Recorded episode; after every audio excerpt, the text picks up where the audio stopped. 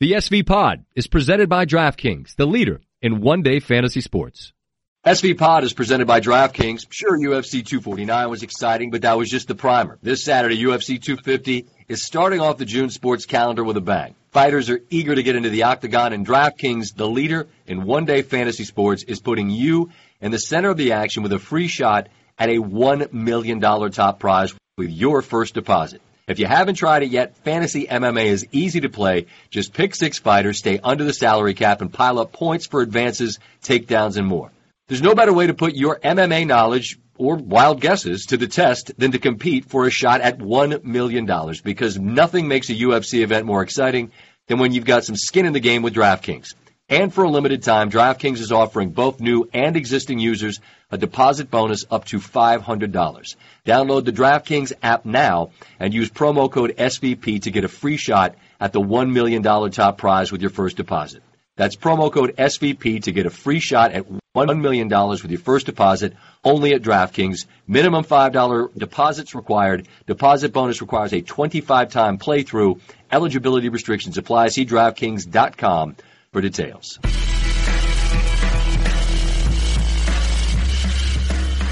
What's happening? Welcome. It's SV Pod. Stanford Steve is with me as always. And given what's going on in our country in the last few months, first with the coronavirus, something we've never dealt with in our life, and most recently with what happened in Minnesota and the reaction around the country to it. Unfortunately, it's ground that we've covered before having a job where you're supposed to talk about sports, A, when there are no sports, and B, when there are protests which turn violent, it turns into riots across the country, uh, it, it feels ridiculous to come in here and talk about sports when there aren't any. But for the purposes of this forum, where you can actually air things out and talk a bit, I wanted to bring in my friend Damien Woody because Damien is one of my favorite people here. I often say that. It's a long list. We're really, really lucky. We got a lot of good folks up here, and Damien is high on the list of great people, accomplished people, bright people, uh, kind, smart, and right now angry, angry people. And it was Damien's anger in a phone call last week when I when I called him up that made me start thinking about this and wanting to give him the floor here to talk and to ask questions. Uh, because right now, I think it is incumbent upon us to listen to one another, particularly if we're not black, to listen to the people that we know, whether they're our acquaintances, whether they're friends, whether they're total strangers, to listen to them and hear them, hear what it is they're telling us, and believe them. Believe what they're telling us, because what we keep seeing is that what they're telling us now is being videotaped, right? And so it was that anger on the phone last week that made me feel like I wanted to give Damien a chance to come on now and share that, uh, and and share with us where his mind is right now. Damien Woody joins us now, and Damien was was the reason that last week uh, on SportsCenter we closed the show Friday with one big thing, with me talking about the situation in Minneapolis and the murder of George Floyd and what the direction things had taken. And the conversation that we had on the phone, Damien, was just it just didn't leave my mind. And and what happened was I called you to talk about maybe you coming on, and we were going to talk about some nonsense about football. And then we started talking about how you felt, and it's been a, basically a week. I don't know if you if you feel the same, if you feel different right now. Y- your state of mind, your thoughts, what are they? Uh, man, uh, you know what, Scott, man, I still feel the same way because a week is not enough time for me to get over the anger of things that's happened over the course of my lifetime. Mm-hmm. A week is not enough time for me to get over the things that, you know, my parents, my grandparents have gone through. So as I reflect on things, it's almost like it's got it's you know, I'm like angrier at what's you know, everything that's happened, not only with George Floyd, but all the different type of things that that's happened to me, that's happened to people that I know and love, and all I want is for people to understand and listen. And that's the key word: listen to what people like myself and many other black folks have been saying for years, because to me, that's been the fundamental issue here is we say these things, these things that's happened, things have played out on TV, things have played out on camera phones, but it's almost like people just turn a blind eye to it. And we're, I'm, I know myself, and it seems like the country is at a point where it's just like enough is enough, man. So I, I'm just, I'm glad we're able to, to really air this out and talk about it. And and so people that are listening to the podcast who might not have heard uh, the, what led to me talking on SportsCenter about this was when I called and you said you were angry and you don't like when you're when you have uh, a, a, something that you can't channel and that anger. I understand not being able to channel it. And just so you and I are clear, and I'm I'm, I'm pretty sure we are, but just as a starting point, like I'm not suggesting in a week you'd be like, oh no, I'm cool, we're good. I mean, because things since you and I spoke only got worse because because things things took a violent turn at property damage. The, the, the, the, message gets lost in the imagery of, you know, oh, it's, oh, it's, the, people are looting and they're doing this and that and the other thing. And that doesn't help the, the that, that obscures the message for some. And that, and that's, that's unfortunate because the message, the central message here is about what you said, which is what happened to George Floyd and what you've dealt with in your life. And that for me is what I, I want to try to get to because you know how much I appreciate you and, and, our friendship. And when you come through and sit with me and Steve, and man, like I said on television, the laughs are easy, the conversation is easy. The things that make us the same, man, it's a long ass list. But I know that you, as a black man and as a big black man, deal with things that I haven't and won't ever be confronted by in my life, namely that if I see red and blue lights in my rear view, I'm not afraid. I'm not. But I imagine that in your life you have been. Well, absolutely, man. There's so many stories that, that I can tell, and I'll, I'll get into a couple of things. But I think one thing you pointed out to pointed out just now um, is worth repeating. The fact that you you know you said that you know I'm a big black man, and what people don't understand is, and Scott, you, you, we know each other well. We've been around each other for a long time everyone says, you know, man, you're just like a big teddy bear.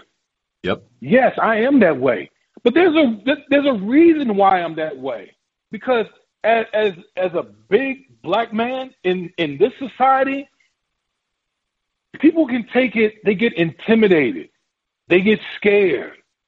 So for me, I'm always conscious of. Let me see if I can make myself smaller. Let me make sure that you know the way I communicate doesn't come across as, you know, intimidating. You almost I almost have to shrink myself on a daily basis just so I can accommodate other people so they feel comfortable. Imagine living that way where you have to constantly every day try to accommodate other people so they aren't afraid of you. I mean, that really, really, it really bothers me. And to get into, you know, the, the stories about being stopped by police. Man, listen, when I, you know, I live in New Jersey, okay, live in a small town in New Jersey, and it's, you know, it's a great area, you know, to raise, you know, raise me and my wife and, and raise our kids. And I remember when I bought the house here, and literally it was the third day after I bought the house. I'm driving home from from Bristol, Connecticut. I get pulled over right as soon as I get into town.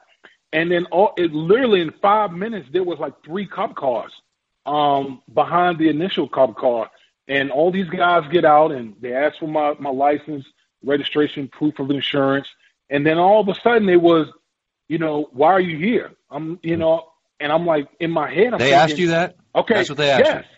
that's what they asked me. Why are you here? And I'm thinking in my head, okay, let me. This is like really easy it's a really easy question because my address is on a license. But I said, you know what? I'm gonna just play along with it. And I said, sir, I just moved into the neighborhood. Looked at my car. You know, what do you do for a living? I said, sir, I work at ESPN. I just drove home and it's late and I'm just trying to get home and, and you know, kiss the kiss the wife and put the kids to bed. And like those questions, man, it's like, do people understand how embarrassing that is?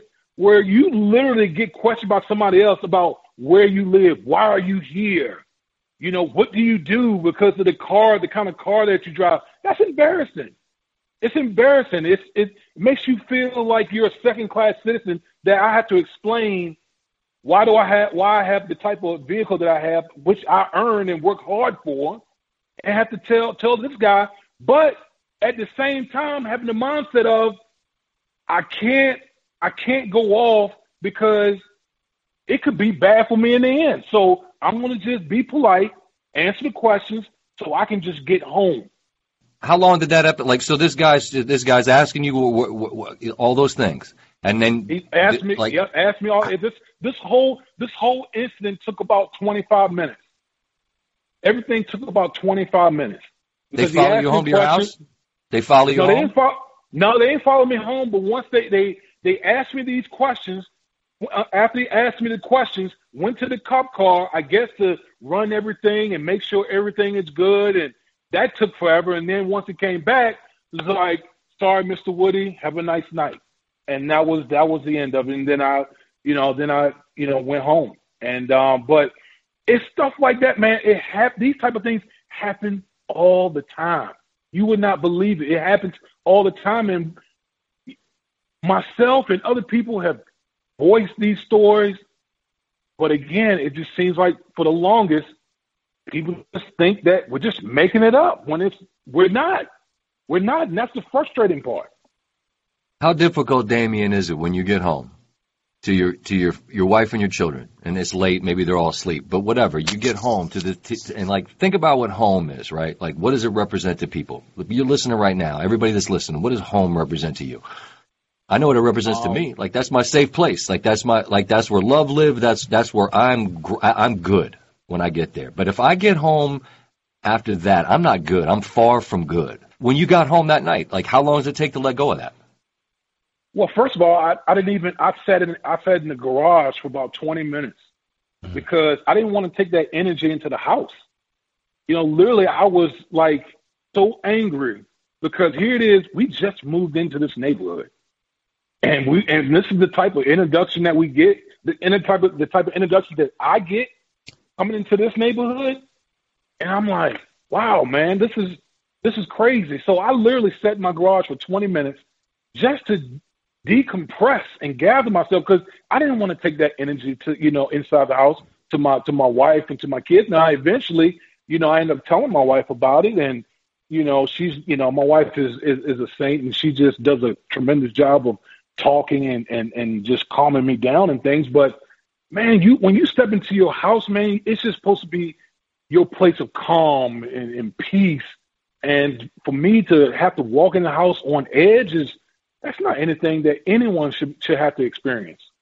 Wood, um, I'm just curious. My sister married a black man. My my little nephew and my little niece, they're black, and I just I think about you know, the conversations that are coming. They're young. They're really young. They're five and two right now. But like, what do you say to your kids? Like how, like, are you talking nightly right now? Are you, I mean, I, you, I understand it's been, it's been a process for you and, you know, that's why you're so frustrated because it's been forever. But like, how do, how did those things go? You sit them all down at the same time? I mean, you got a daughter in college now. Yeah, I have I have two daughters in college, man, and and and you know the the thing about having older kids, we're able to talk and and and the conversation is different as you get older. You know, mm-hmm. it's, it's we're like more like you know, it's becoming more like friends. So for them to be able to have conversations about everything that's going on is is actually refreshing, and you learn some things uh, from your kids sometimes. But you know, I have also I have three three my three boys, and my boys are, are my youngest out of my seven kids, and so um, you know, to having to explain to them because they see what's going on TV and they're like, Dad, what what's going on? What what's what is happening? And to and to have to explain exactly what's going on, explain to them what could possibly happen in the future. What do you need to do when these certain situations arise? I mean, think about that. I mean, I want everyone listening to this to really think about that. The fact that I have to have, have a talk with my boys about certain situations that arise. What should you do? That should yep. never have to happen. No, it, it never have to happen. That's the issue. Is you you know it. Like you you have to have a conversation about something bad that you know is going to happen. That's that's awful. It is, man, and, and like I said, it goes back to this is not some random occurrence. The experiences that I've had, I guarantee you, Louis Riddick has had. The, the mm-hmm. experience Louis Riddick has had, I guarantee you, Big, Booger McFarland has had. You know, so this is not some one-off. These type of things happen all the time, and people are just sick and tired of it, man. We want change, and that's where we're. It just seems like that's where we're at right now. I want to talk to you about another thing uh, that I've been thinking a lot about, and that's that's in the locker room. I just think about my time in college, and it the locker room is the best place in the world, and I've seen it be as bad of a place when it when it gets really bad. I've seen a couple guys go at it buck ass naked uh, in the shower uh, about some that went down. But you know, I, I you know you know what I'm talking about though, like because because I'm sure at the pro level you could put it behind you because it's such a limited locker room. But college, I mean, you're at BC. We know how that you know the the numbers are as far as that goes. I know what the numbers are. You know, you being a, a black guy playing O line, like I'm wondering how different those conversations are going to be in the locker room and how much more responsibility coaches are going to have because you can't just let you can't let stuff go anymore. You know, you know it's when two guys don't like each other. Everybody on the team knows that. You know, and usually it's because it's something off the field, and you know it, whether it's what you know guys the way they were raised and whether guys were you know were brought up. So how do you how do you feel about things like how do you think a lot is more on the table for the coaches? Well, listen, I've, I've always been on the mindset players police the locker room. And the one thing about I love about the locker room is it's unfiltered. Like you literally, guys come from all different backgrounds black, mm-hmm. white, rich, poor, liberal, conservative. Everybody is a big melting pot in the locker room. If you got a problem, guess what? I can talk to you man to man, face to face, and we can talk about it. We can fight about it. You yeah. you've probably seen it in the locker room. Guys have gotten to fisticuffs, and you know what? We still, you know, we still boys. That's just the way it is. But I mean, listen, we had an incident. You know, we had an incident today. You know, with with Drew Brees. You know, had kind of weighing in on everything that's going on, and you seeing some of the you seeing some of the, the the backlash from even some of his his own teammates in the locker room. So mm-hmm. listen, everything that's going on in society, you know, people will say, well, you know, sports is the ultimate cure all. No, but you know what? No, that's not necessarily the case. No, I know. That's what I'm saying. There's a lot of like, listen, when, when people when people get back into their locker room, respective locker locker room, or when the Saints players get back, don't think that this topic is not going to come up and it's going to have to be addressed. It's going to be addressed, but we know in the locker room setting, Nobody's hiding. It's going. It's going to be front nope. and center, and that's what I really appreciate about the locker room. I, I want to ask you about that Brees comment in a minute, but but before I get to that, I just I was having a conversation uh, on. I, we were talking on uh, what's today, Steve? Wednesday. yeah. The days and weeks, my goodness. Um, all right, so we're talking on a Wednesday. I talked earlier this week, Tuesday, I think it was. I talked with Maryland football coach Mike Locksley, and um, African American head coach coaching college football in charge of however, 100 and some odd, however many young men. And when this all happened, he, he said that he put his group, his guys together. He wanted them in small groups to talk about this, and they they put together, they put out a statement as a team uh, and they wanted to try to reflect that locker room because, as he told me, I got white guys whose dads are cops. I got black guys whose dads are cops. I got people that are Trump supporters in our locker room, and I got people that can't stand Trump in our locker room. I'm like, all right, so it's like it's America. The locker room is a reflection, uh, Damien, like you were just talking about. And ultimately, they landed with with where they are, and they put out a unified statement. And he's gonna he wants his guys out in the community to be kind of agents of change. And I, I appreciated everything he said about the way he thought through this and what that locker room is going to try to do. But when, when a guy who's the face of a team, and Drew Brees is that, when he is the face of a franchise, and he is that, says what he says about the anthem, and I respect his opinion because we are all entitled to that.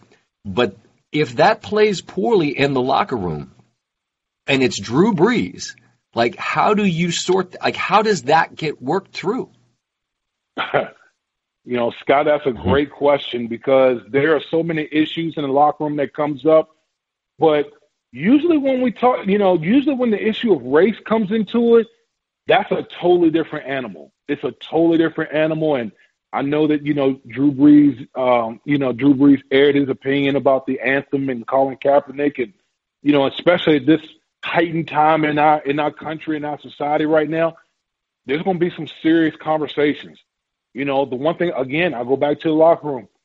It's not one of those things where you can hide and kind of sweep it under the rug because that's just not the way men go about go about doing their business in the locker room.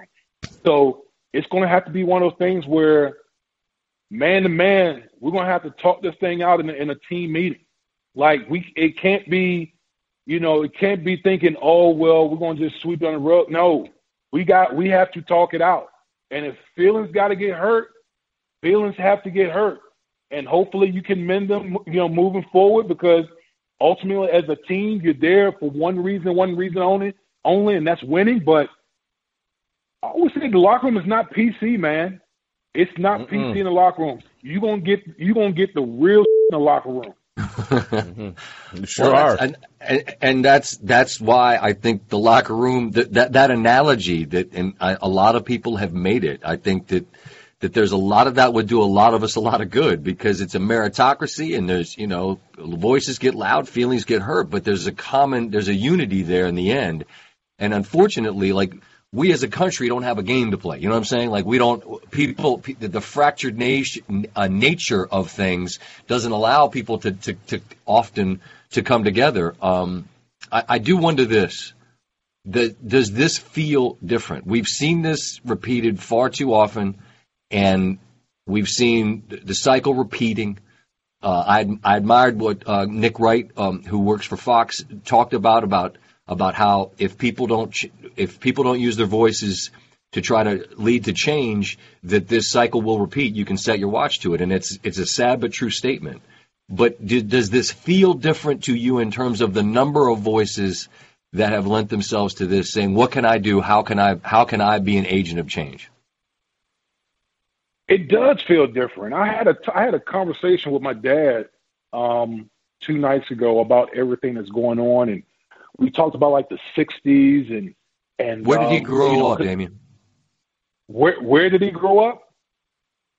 He grew up Yeah. in Virginia. He grew up in he grew up in um right outside of Richmond, Virginia. So, you know, that was a that was a crazy crazy time in the sixties growing up in Richmond, Virginia. So um but the one thing he said was that there's a there's a bigger coalition this time.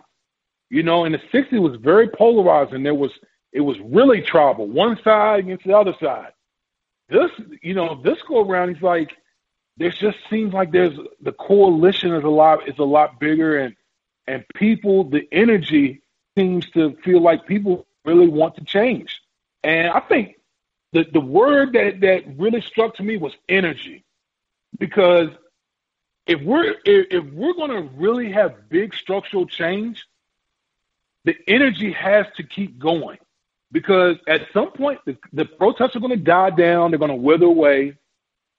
And the question is, are people to revert back to the status quo or are they to keep the same energy moving forward to really affect change? And I, I just have the sense that there's a lot of energy right now. And uh, so, I, you know, I'm hopeful that we can really get things moving in the right direction. When you say that energy, we, we had Marc Spears on, our, our NBA guy last night talking about this, obviously, Damien. And he just talked about the, the youth. And he's like, man, I, I believe in this youth. I love this youth because they don't care if you're gay, you're white, you're black, you're brown, whatever. They, they don't care. They don't see it. And I, I understand, you know, you're, at your age, you say you're tired of it. And I, I you know, people, he, Marc Spears says he's 48. This is, this has been his life. Um, so, I mean, you have that much hope in, in the youth when you say that energy? Uh, absolutely, because listen, Good. I got I got teenagers, I got I got adults, and I see the you know I see the the type of people that they hang around. Like my like my kids, I call them like I call them the UN because they hang around with people from all backgrounds, and Mhm. they like it's it's a beautiful thing. And I think that, that the energy that they have, Yeah. I look at it every single day throughout this whole conflict that's been going on in our country. I look at them and, and like my own kids, and I can sit back and kind of smile and, and say, you know what, it's bad right now, but because of them, I think we'll we'll be okay. We're gonna be all right. They'll keep this thing moving in the right direction. I gotta ask though. I mean, we we joke around all the time, and you know, you got you got you had the six pack, and then you had another one for the seven. You know, this quarantine, man. I, I mean, what are that? What are them grocery bills like, bro? Uh man, listen, man, when you got when you got nine kids, nine people in the house, man, it's the grocery bill is, is pretty it's pretty stacked. But I'm saving money on gas. Mean, gas, gas doesn't cost but a buck eighty, man. Like gas is cheap, man. It's like all the like meat, like meat prices. Like one day, like obviously because of the coronavirus, meat plants get whatever shut shut down, whatever. All of a sudden, what the? F- did this bill just like, went to get some steak or something. Like like I'm walking out of there with pennies in my pocket. Man, let me t- let me tell you something, man. I got three boys, three growing boys. I got girls that you know they they like to get it in, and they like steak and lobster and all that type of you know all that type of foolishness, man. So I'd be like, God damn, this bill high, and it's like every, we like going to the grocery store every week. I'm like, man, we gotta we gotta get out of this Corona, shit, man, and get these kids out the house. And hopefully we got we got some we got some light on the sports front. But I I, I thought of you again today, Wood, uh, with this idea that the NBA is going to Disney and they want their families to come. and I just thought of you having to stay No, at Disney bro. for four No. months, possibly. man, man, I would just I would just drive off a cliff if I had to stay at Disney for now four months. Are you kidding me? Like my kids would drive Hey, crazy, I said- bro. I s- no. I said this to Woj. I said this to Woj the other night. Like, are you really telling me? Like, let's say it's LeBron. Just take take one of the uh, the biggest star in the NBA. You telling me LeBron and the Lakers are going to go down to Disney in in the middle of July and possibly stay there until October and can't go? Like, there's no chance, man. Zero chance that that's going to happen. Where are they going to stay? Animal Kingdom? I have no idea.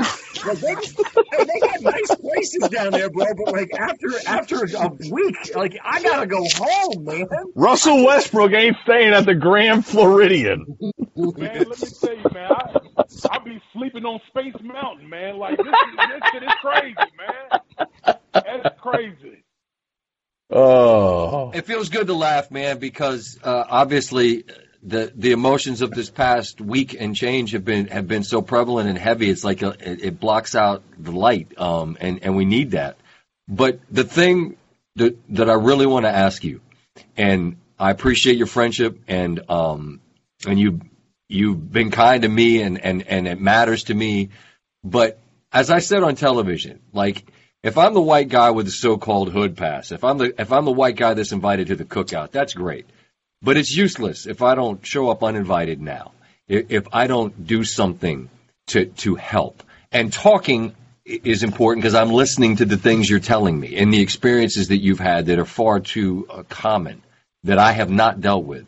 But I'm not asking you to tell me my job, but I'm asking you what you think anybody that's listening right now that's not a black man or woman in our country right now could do to be of help. What would, what would be the first thing that comes to your mind? Well, listen, I think the first thing is you you know we've said it throughout this whole this whole talk is is number one listen. Mm. Man, that's the biggest thing is just listen. And we we have a saying in in, in sports. Uh, Bill Parcells used to say it all the time, but get comfortable with being uncomfortable. You know, because we're as a, as a society we're so tribal. We're living our bubbles. We go about our everyday lives and you know our communities and a lot of times we we you know associate or hang out with people that basically are similar to you know similar to us. And the only way we can grow is is through change, and change is never comfortable. And so I you know I challenge everyone to get comfortable with being uncomfortable. Extend extend yourself and and seek out people who aren't like you. You know, I- think that's to me that's just a big thing. You know, when I grew I grew up in in right outside of Richmond, Virginia. I grew up in very rural town um, called Beaver Dam. And the one thing about where I grew up, I grew up, we were poor. So I grew up around poor blacks. I grew up around poor whites. I grew up around rednecks who had Confederate flags and, and, and, and shotguns in, in, the, in the back. But the one thing that, that I'm so grateful, grateful for was because I grew up, grew up around so many different types of people, I have an understanding of everyone. I have different perspectives. And to me, that's the key to this whole thing is for people to listen to diff- a different perspective than what you're used to because you might learn something. And I'm not saying that everyone's going to agree, but it, listening to other people's pers- uh, perspective, trying to understand where they're coming from, walk a mile in their shoes, that could be a start to the change that we need as a, as a society. Damien, uh, I pride myself on being a good listener. Uh, I am listening. I know Scott's listening, but I hope you're listening when I say I miss you, bro. And, uh, we need you back here on campus. I miss our talks and, uh, stay well. I hope, I hope everything goes well with your family and, and we, and we stay strong in these times. Oh, absolutely, man. I know you guys are, you know, making your way down to DC and, you know, I'm going to, I'm going to have to show up there at one point with some go-go music and, and, and just and kick it you guys down there. So don't don't think don't think you've escaped me just because y'all going down to DC. I can tell you that right now. Hey, we're we're not running from you. We're not, uh-uh. we're not running and hiding from you. We'll we'll miss sitting face to face doing what we've done uh, throughout the time that our show's been on. But uh, I mean this when I say it. I just I just have such an appreciation for the energy you always bring to the room the knowledge, the, the the smile, the laughter, and and when it and when it matters, uh, the seriousness, the real. And uh, mm-hmm. right now, it's it's very very necessary. And so, like Steve said, uh, I, I'm listening, and you know I always will. And I just I was listening the other day on the phone, and it felt like it was it was real necessary to talk about this. And you know what? Like it feels like it's just the beginning. Like we could keep going, and you could keep sharing, and that's what we got to do. Like it can't be like just now. You know, like this is this is me doing my terrible long goodbye, but it's just because it, it, feels like the conversation should continue. So I guess what I would say on the way out is let's just let's make a promise to each other that that when it goes back to quote unquote normal, that we don't stop talking about what we all should try to do. Is that a deal?